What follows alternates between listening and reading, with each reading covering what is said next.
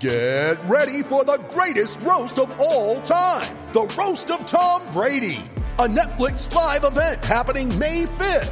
Hosted by Kevin Hart, the seven time world champion gets his cleats held to the fire by famous friends and frenemies on an unforgettable night where everything is fair game. Tune in on May 5th at 5 p.m. Pacific time for the Roast of Tom Brady, live only on Netflix. I'm starting this time. Dave, first of all, great to see you. I can't- It's great to see you. It's been a while. It has been a long time. Told that's that's been a long time. Yeah. Everything good? Yeah, I mean, uh, we wore Kaiser out yesterday, but you don't even know that. What the, the, the thing about this blue uh, with this this media day is Mike Yurcich Sure. is like hitting this place like a hurricane. Uh, your your first impressions?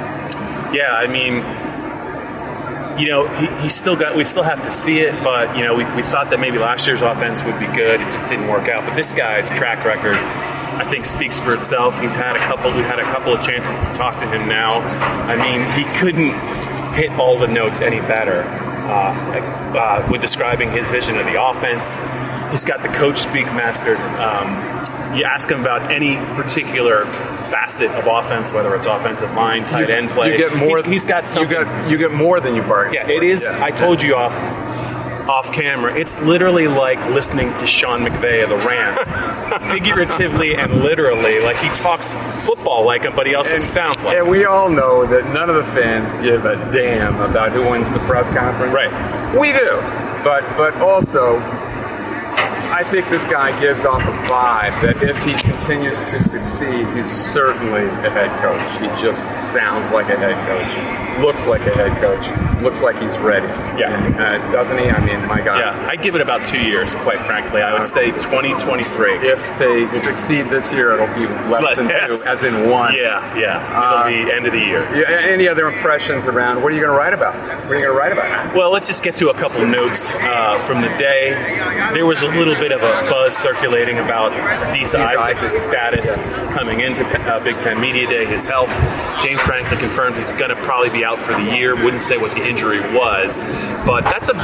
It's you know you, you think about it. They lo- they lose two first team All Big Ten ends, but they always Dave they always like what they have coming back. But now throwing the fact they have to open against Wisconsin's offensive line without a guy like Adisa Isaac, and you look at who could potentially start at defensive end, and it's not that uh, comfortable of I think of a feeling probably for the fan base either.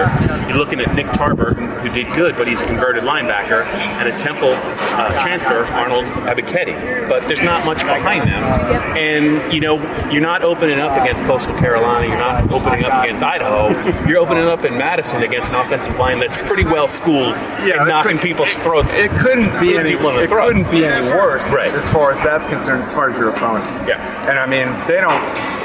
It- It's funny. I was talking to Parker Washington. He was recruited by. by doesn't he look like He's from Sugarland, Texas. I love that. Ta- I think, I, or is Sugarland High School? He's either he's from Sugarland. Sugarland, Texas? Yeah. not the high school. He's But you from there. probably watched Sugarland Express when you were 14, right? What a great name for a for a town. Anyway, Oh, anyway, doesn't he looks like a running back? yeah, And Wisconsin, other than Nebraska and Indiana, the only other Big Ten team that recruited him was Wisconsin.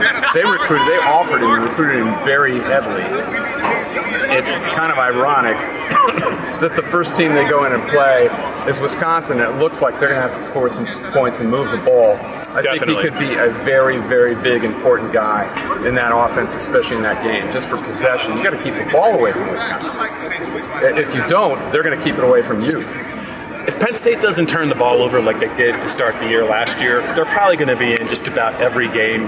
I think I think you got to watch what Yurcich's able to kind of impart to Sean Clifford. He made too many mistakes early in the season. He cleans that up. I think they're going to be in most games. One other note: Jesse Luketa is going to probably be in the defensive end room this year, not at linebacker. That means Curtis Jacob, the second-year player who was a coveted recruit two years ago, is probably going to start. And I will say this: Brandon Smith. I know I talk a lot about him. I don't know if you've seen him out here. Man crush. He looks phenomenal. Like he start, he finished 2020 strong. I think this is this is going to be the year for old Brandon Smith. I think he could be in the league next year. He looks bigger than Micah did at any point in his Penn State career. He's just got to play like Micah. He's getting there. All right. Well, we'll have a lot more to talk about after the next time we uh, are down here. Where's the tractor guy? I thought I thought you were going to have a little chat. I was, with the I tractor was guy. I was ready to crack heads with that leaf blower guy during the. Uh, what? As soon as I ask Yurcich questions, it's you know, Dave, I don't know if you figured it out. They have it in for you at Penn State. It's it's been your body of work. It hasn't been 30 anyone. It's 31, 31 Everyone years. hates you. Just get used to it. Good job.